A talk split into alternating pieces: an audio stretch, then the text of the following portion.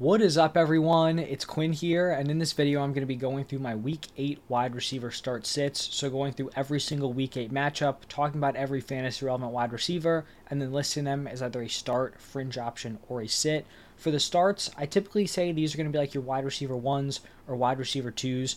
I just think there are so many confident wide receiver plays. We're probably going to be going past like that 24 wide receiver number, even though we were never really locked in on that. Just the wide receivers you feel very confident throwing into your lineup. The fringe options, you may not love it, but they're suitable. They could slide in as like a flex option, wide receiver three, whatever you need. No bye weeks this week, so you probably should be feeling pretty good about your wide receivers. But then the sits, Obviously, these are players you would prefer to keep on your bench. My running back start sit video is already up if you guys want to check that one out after this. But let's just dive into the Thursday night matchup. We have the Buccaneers taking on the Bills. Now for the Bucks, Mike Evans here is the clear locked in start. He's been dominant this season. Seems like he is Baker's top weapon. But for Chris Godwin, even though he hasn't had, you know, like a crazy run or a bunch of these dominant games like Mike Evans, he's still commanding a lot of volume and he's given you a pretty high weekly floor. So I still think better games could be ahead here for Chris Godwin, and I still think he's startable as like your wide receiver two, wide receiver three. So I have both these Bucks wide receivers as starts. And then for the Bills, obviously Stefon Diggs, you're firing him up as a wide receiver one every single week. And then for Gabe Davis, he had that nice run of, you know, touchdowns, big plays that has come to an end. His weekly floor is very, very low. So he's going to be a fringe option for me. You know, he could always give you one of those nuclear games like 4 for 120 and a touchdown, but his weekly floor is just so low. There's not a ton of guaranteed volume. Not a player I'd feel overly comfortable starting at this point.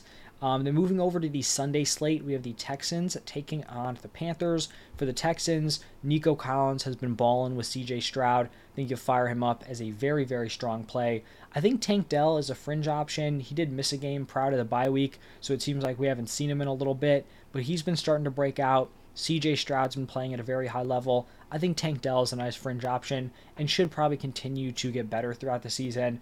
And then going to be sitting uh, Robert Woods there for the Texans. For the Panthers, I really kept waiting for like the Adam Thielen thing to just fall off. It has not fallen off. He has been an absolute monster for fantasy. You just keep riding the hot hand and you fire him up as a very confident play. And then you're going to be sitting there number two and number three, DJ Chark and Jonathan Mingo. The next matchup is going to be between the Rams and the Cowboys. And for the Rams here, I felt like some people were maybe a little bit worried about Puka after his down game last week. We pretty much saw the complete inverse of what we saw in week six, because um, in week seven, Puka Nacua went off, Cooper Kupp with the down game. I mean, Puka is legit. He's hanging in there with Kupp.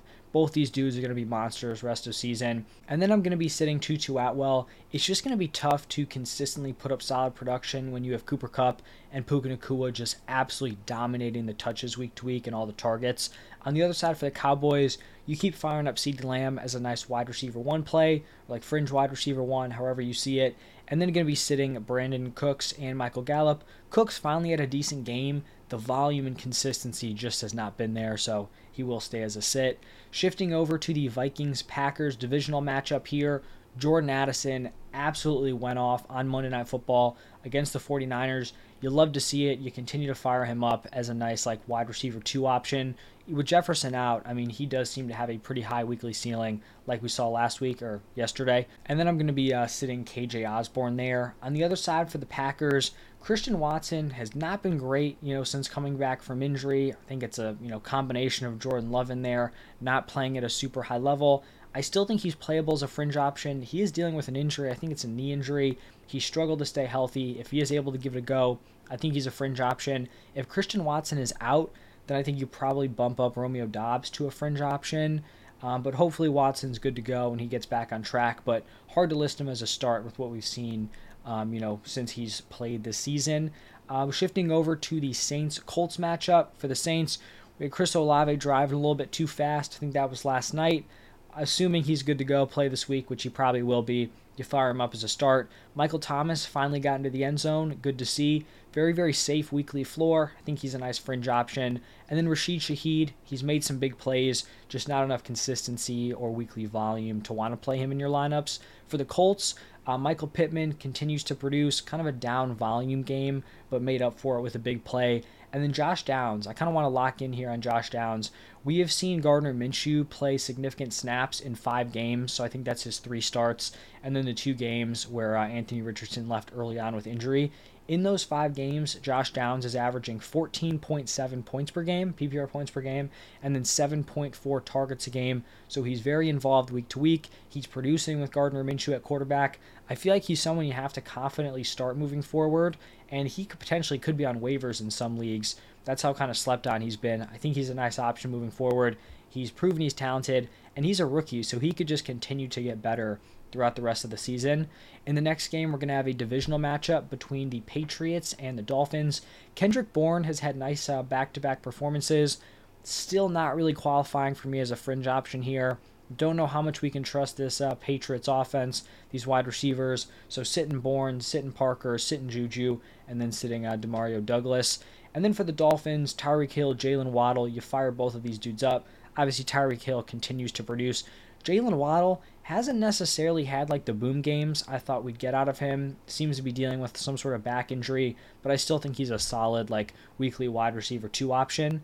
Then we're going to have the Jets taking on the Giants. For the Jets, you fire up Garrett Wilson as a start. They continue to feed him. Um, coming off the bye week, he should continue to get a lot of volume. He's a start. For the Giants, don't really want to be trusting any of these guys. Sitting Jalin Hyatt.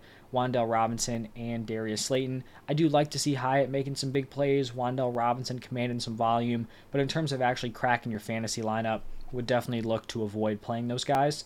Then shifting over to the Jaguars Steelers matchup, some nice wide receivers here uh, for the Jaguars. I'm going to be starting Christian Kirk and Calvin Ridley.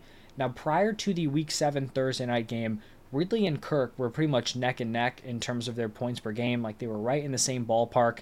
Then on Thursday night, we saw Kirk go 6 for 90 with a touchdown. And then on the other side of the field, we saw Calvin Ridley catch one pass for five yards. So it seems like that one game has just like created this massive like anti Calvin Ridley sentiment. Um, I've seen it in my comments, you know, people thinking Calvin Ridley's done, he's cooked, they never target him, all this stuff. And I just think it's way too early to like bury Calvin Ridley at this point. The fact that they were neck and neck one game cannot just completely swing that entire opinion because we could go out next week they have the flip, you know, in terms of their production, and then everyone's going to feel pretty foolish just completely throwing away Calvin Ridley. I think both of these guys are still startable. Um, now, if this continues to be a trend and we see Calvin Ridley continue to not be involved, then I think we make the change. We bump him to a fringe option or a sit, but I'm not giving up yet. These are two top wide receivers on a top offense. Um, I definitely think Christian Kirk should be viewed as the more valuable option moving forward, but I still think Calvin Ridley is definitely playable and is definitely startable. Talked about him as a buy low option, so still very in on Calvin Ridley at this point. Now, on the other side, for the Steelers, I feel like there had to be some concern here for Pickens. Um, you know, played so well with Diontae out, but you have Diontae Johnson coming back. Diontae commands a ton of volume. The Steelers' passing attack hasn't been great. So, was there really going to be enough going around for both of these wide receivers to find success? One game into them being back together, the answer was yes. We saw George Pickens get targeted eight times, caught five of them for 107 yards. Diontae was targeted six times, caught five of them for 79 yards. We saw Pickens and Diontae account for 81% of the team's receiving yards. Now, that's obviously not sustainable, but that's really what you want to see, right? When these teams are target funneling their opportunities to the like top weapons, that's perfect. That's what we see the 49ers do. You know, when you got those studs out there, they just force feed those guys targets. That's the ideal way to distribute your opportunities. So I think at this point, both Pickens and Diontae Johnson can be viewed as solid starts here heading into week eight.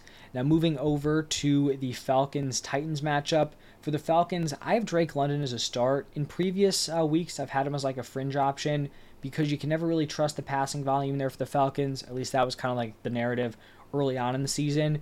But if we exclude Drake London's one like week one goose egg where he just did nothing, he's averaging 13.9 PPR points per game. Last four weeks, he's averaging 14.9 points per game. And then I really like the matchup here against the Titans. teams have really, really struggled to run the ball against them. I know that's what the Falcons want to do. They want to spam the run with Bijan and Tyler Allgeier, but this is probably going to be a pretty competitive game. Um, Titans probably going to be without Tannehill. Falcons offense hasn't been lighting it up. The Titans have allowed the seventh most fantasy points per game to the wide receiver position. So I think Drake London's going to have his opportunities. I have him as a start here. For D Hop, I have him as a fringe. He still has some juice left in the tank here, but if we don't have Ryan Tannehill, uh, Malik Willis did not look good. Who knows what Will Levis will look like at this point? I don't think you can feel great playing him just given the uh, quarterback situation there. Now, pivoting over to a divisional matchup between the Eagles and the Commanders, I mean, A.J. Brown has been dominant. You fire him up as a high end wide receiver one. Devonta Smith continues to be a little bit underwhelming. I'm not panicking. This passing attack has been fine. Devonta Smith should have some better games moving forward. He's still a start for me as like a wide receiver too. And then sitting Julio Jones. Good to see Julio out there. Maybe he gets his ring. You know, it'd be nice to see, but fantasy wise, don't think he's going to be super relevant playing behind AJ Brown and Devonta Smith. Now for the Commanders, I have Terry McLaurin as a start. Early on in the season, it was a little bit concerning how he wasn't commanding a ton of volume. The targets were being spread all over the place over the last few weeks, he's had some solid volume. He's given you some nice production, even without getting into the end zone. So you like the weekly floor. I think he's a start here. Probably going to be a game where they're going to have a decent amount of passing volume. So he's a start. And then going to be sitting Curtis Samuel and Jahan Dotson. A lot of love for Curtis Samuel last week in the comments.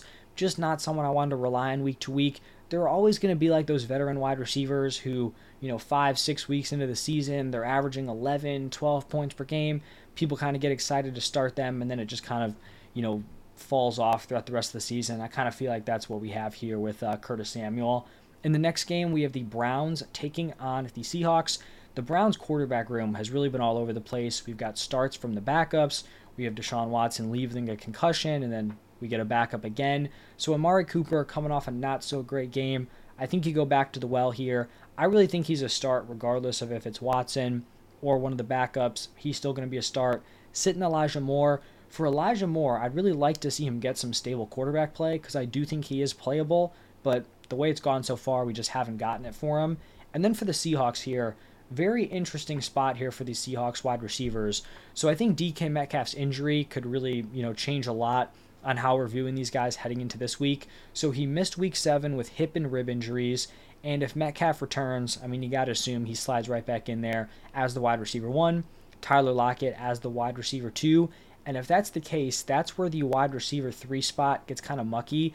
We saw JSN had a great game um, on Sunday, four for 63 and a touchdown. You'd assume, oh, that's a great sign. You know, he's going to be the wide receiver two if Metcalf is out. He's going to be the wide receiver three if uh, Metcalf is back.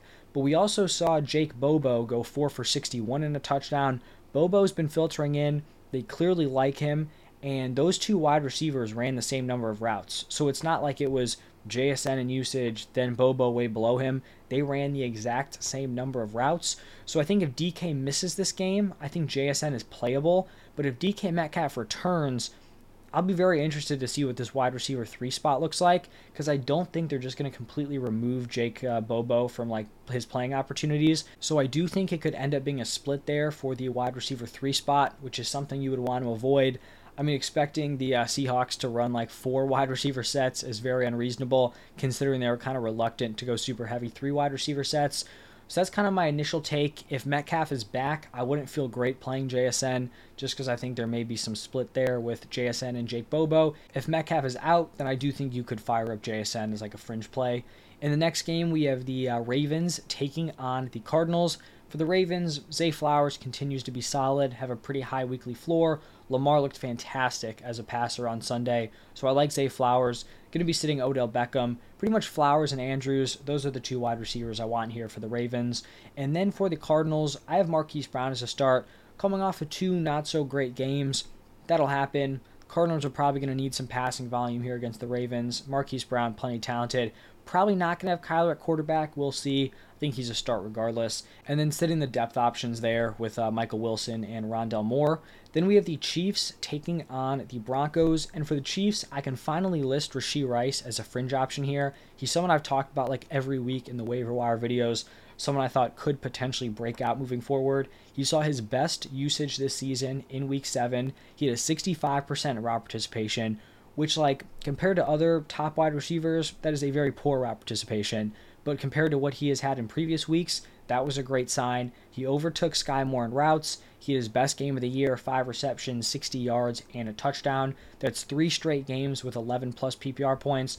I think he's a fringe option, and I think if his role continues to grow, he could be someone who is very viable as like a much more confident play rest of season.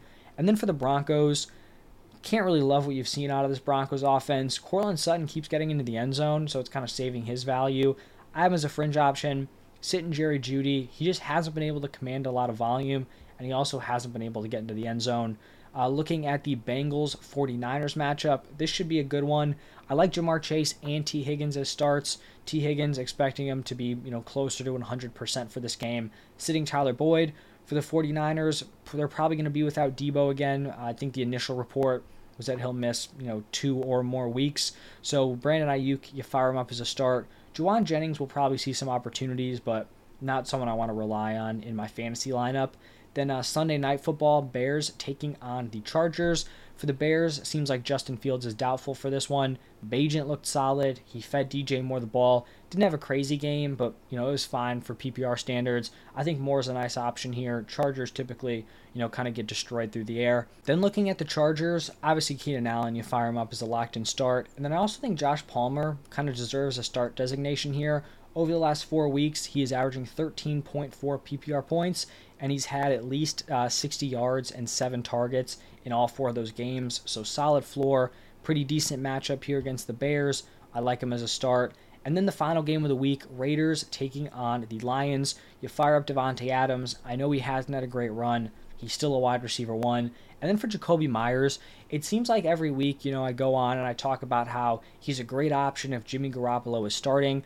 I think I just got to give my respect to Jakobi Meyers as a player. He is a very, very good wide receiver. Patriots totally sold letting him leave. I'm pretty sure they paid him and Juju the same money. So we saw him produce even without Jimmy G. We do get Jimmy G back, but I think we just got to recognize these are two very talented wide receivers here. This is not just like, oh, the quarterback likes Jakobi Meyers. Jakobi Meyers is a very good NFL wide receiver. And then for the Lions, Amon-Ra St. Brown with some crazy volume over the last two weeks. You continue to fire him up as a very confident wide receiver one, and then sitting Josh Reynolds and Jameson Williams. That is going to wrap it up for all the uh, week eight wide receivers. Hopefully, you guys enjoyed the video. If you did, hit that like button, subscribe to the channel. Thank you all for stopping by, and I will see you in the next one.